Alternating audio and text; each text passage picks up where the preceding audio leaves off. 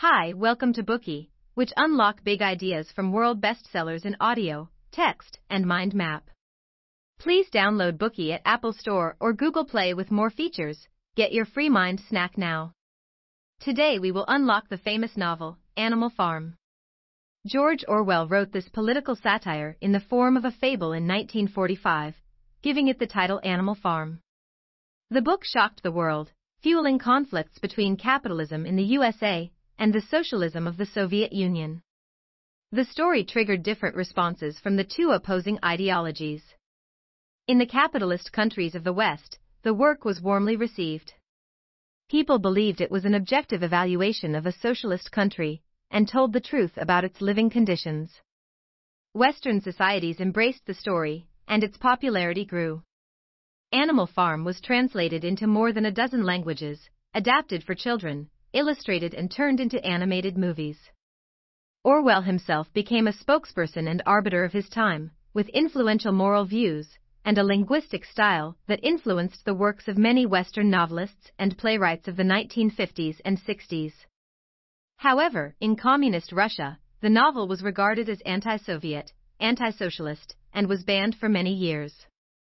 In fact, the book is widely regarded as a revelation of the dark side of Joseph Stalin's influence in the Soviet Union and an attack on totalitarianism across the world.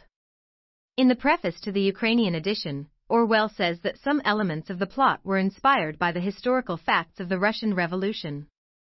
During the Cold War, the United States actively used the book as a propaganda weapon against the Soviet Union. So is this really an anti-socialist story? Why did it touch a nerve on both sides? Next, we will discuss the novel's plot in three parts. Firstly, we will explain the novel's narrative framework. We will hear how the animals on the farm plan their revolution, and what kinds of power struggle take place as the revolt gets underway. And how the ruler gradually starts to betray the revolutionaries. In the second section, we will analyze the ideas this work seeks to convey and the symbolic representation behind the character of the various animals. In part 3, we'll talk about Orwell's approach to writing, how his experiences changed his ideological views, and why he wanted to use animal imagery to illustrate his ideas. Part 1 The Changes at Animal Farm. Manor Farm, the former name of Animal Farm, was owned by a cruel and greedy farmer, Mr. Jones. One night, drunk on wine, he forgets to close the henhouse and lock up the animals. So, while he and Mrs. Jones sleep, the animals assemble in the large barn and listen to a speech delivered by Old Major, a venerated pig. Old Major is 12 years old and slowly dying. Before he breathes his last breath, he wishes to pass on his wisdom to other animals. He speaks with indignation of the miserable lives animals lead. As soon as they are born, they are forced to work, their food is barely enough to sustain them, and they are sent to slaughter when they are of no further use.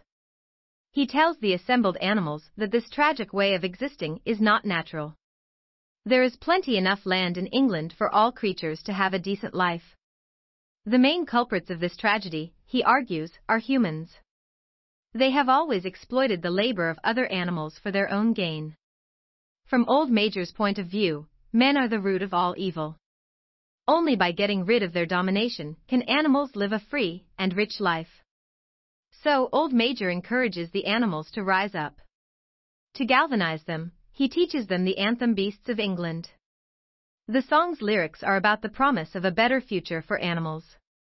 Inspired by its words, they sing the song over and over again. After this encouraging speech, three days later, Old Major dies. The animals who were there carry his message with passion, passing it on to others. Everyone actively prepares for the rebellion, waiting in anticipation for the fated day to come. Conditions for the animals deteriorate. After losing a damaging legal battle, Mr. Jones neglects his farm more than ever and is always drunk. On Midsummer's Eve, he drinks heavily and falls asleep on his bed. His hired farm workers are idle, and the animals have had no food all day. Later, crazed with hunger, the animals break into the shed, where Jones locks away their food. The noise awakes Jones. Seeing what has happened, he indiscriminately lashes out at the animals. The starving animals cannot stand it any longer, So they bring their plan into action and fiercely rush at the farm hands who flee in terror. At the end of the day, the rebellion is complete, and the animals control the farm. Now the farm belongs to the animals.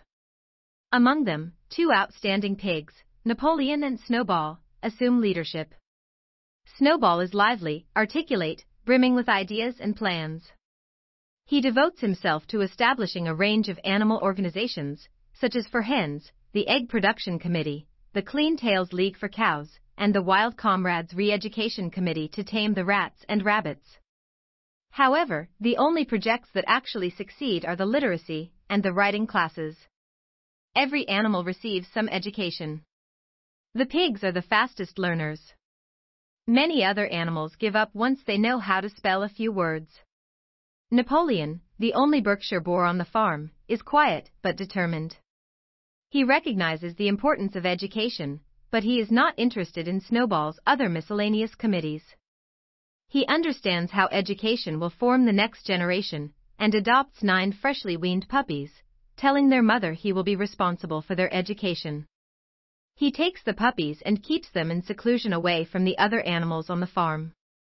After taking over, Old Major's teachings are condensed into seven commandments. These are inscribed on the wall, and the farm is renamed Animal Farm. The commandments say, whatever goes upon two legs is an enemy, whatever goes upon four legs, or has wings, is a friend, no animal shall wear clothes, no animal shall sleep in a bed, no animal shall drink alcohol, no animal shall kill any other animal, all animals are equal.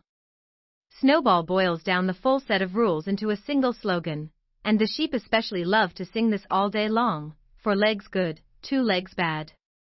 The animals work harder than ever under Napoleon and Snowball's leadership, but they are happy because now they are working for themselves. No one wastes food, and no one steals it.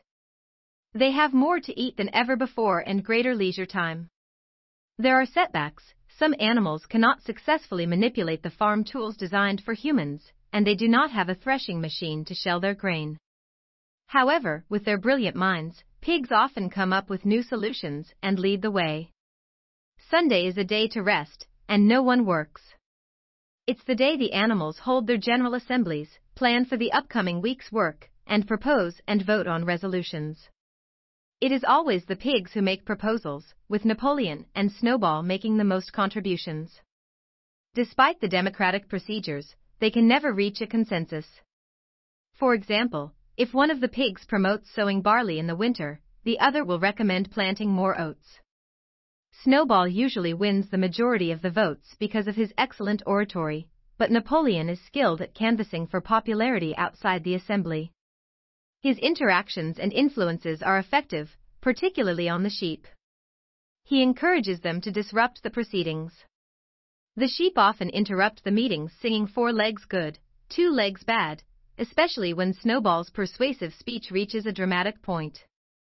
A project to build a windmill causes the most intransigent disagreement. Snowball thinks the windmill should be constructed to generate electricity. Electricity can provide light and heat and run various machines to do the work for the animals. It would ease their working schedule. However, Napoleon scoffs at the scheme. He believes the priority should be increasing food production. Everyone could starve to death while they waste time building a windmill. Eventually, one Sunday, they come to the final ballot, and Snowball's eloquence wins it by a landslide. At the moment when the triumphant decision is announced, Napoleon lets out a howl. Nobody has heard such a terrible sound before. Nine big dogs rush in and go straight for Snowball. Desperately, he escapes from the hound's jaws and flees. This leaves Napoleon as the sole commander of the animal farm. He immediately announces the suspension of the Sunday meetings. Instead, decisions will be made by a special committee of pigs, led by him all the other animals would simply have to accept their decisions.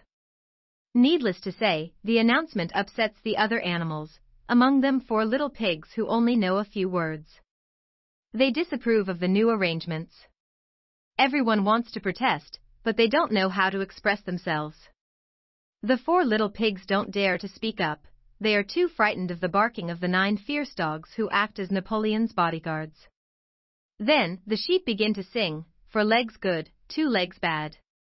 By the time they quieten down, the opportunity for discussion has passed. In the aftermath of the meeting, Squealer, a pig renowned for his eloquence and persuasiveness, lobbies to the animals on Napoleon's behalf. He portrays Napoleon's power grab as an act of self sacrifice for all animals' benefit. He attempts to discredit Snowball's legacy. He uses their fear of Jones as a trump card when the other animals challenge him. If they don't put their trust in Napoleon, Jones will return and reclaim the farm. He declaims, Surely, comrades, you do not want Jones back? It's true, no one wants the farmer back. If Napoleon's move is what can prevent Jones's return, the animals can't argue against it anymore. Today we are just sharing limited content. To unlock more key insights of world-class bestseller please download our app. Just search for BOOKEY at Apple Store or Google Play. Get your free mind snack now.